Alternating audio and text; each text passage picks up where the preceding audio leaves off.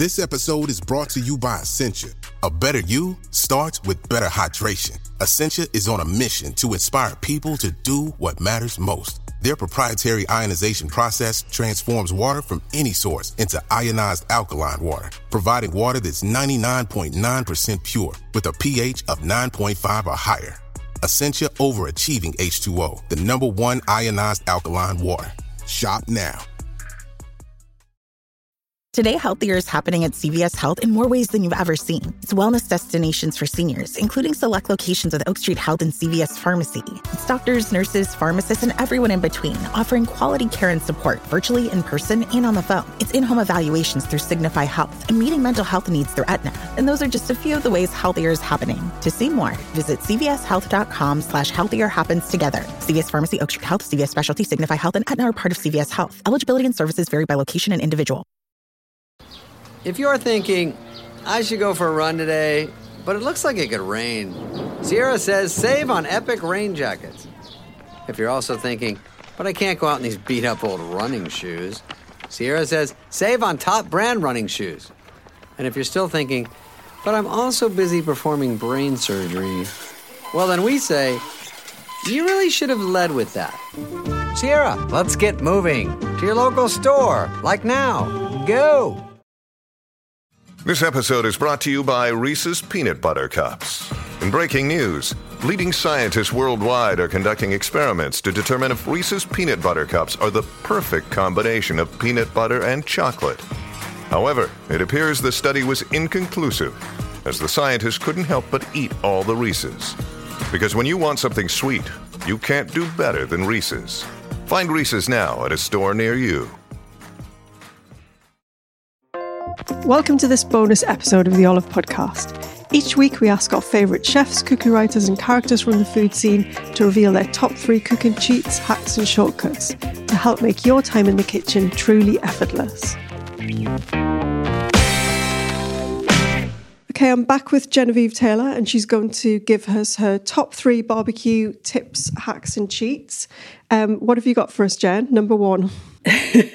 so number one bit controversial but i i always cook my steak from absolutely fridge cold uh, because what happens if you've got a really cold steak is you give yourself the benefit of time and you need time with a steak to have time to build up that beautiful brown crust that's the Maillard reaction um, in evidence.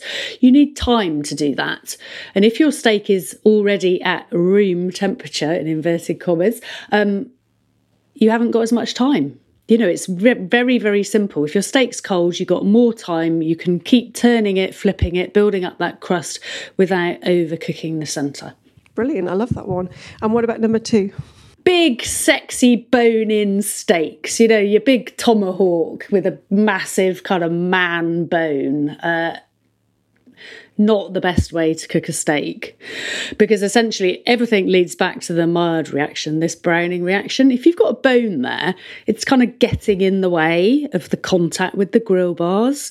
Um, and if you're cooking a big old steak, bish bash bosh, turning it over on the grill, bones getting in the way, there's not a chance that that bone is going to be imparting any sort of flavour into your steak during the cooking time. Different if you're braising it in a liquid and you're cooking it for kind of hours and hours. You know, the bone is going to add some flavour.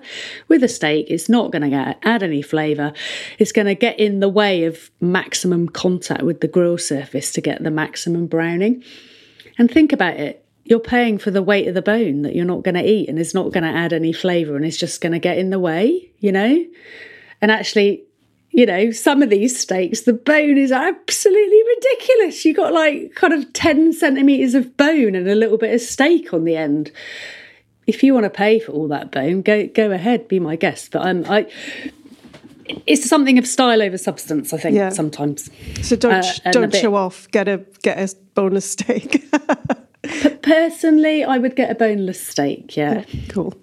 Okay, and what about number three? Number three is super, super simple. Uh, if you've got a lid on your barbecue, shut it. as much as you can because you're trapping in the hot air currents then convection currents you're making the whole cooking process much more efficient and even um, you wouldn't dream of trying to cook something in your oven inside whilst leaving the door open. It wouldn't even occur to anybody to do that. Don't do it with your barbecue. If you've got a lid shut it. Okay brilliant. Thanks jen. Three brilliant tips there. Thanks again. Thank you for listening to the Olive Podcast. For recipes and more information, head to olivemagazine.com. And don't forget to subscribe at iTunes, Acast, Spotify, or wherever you get your podcasts.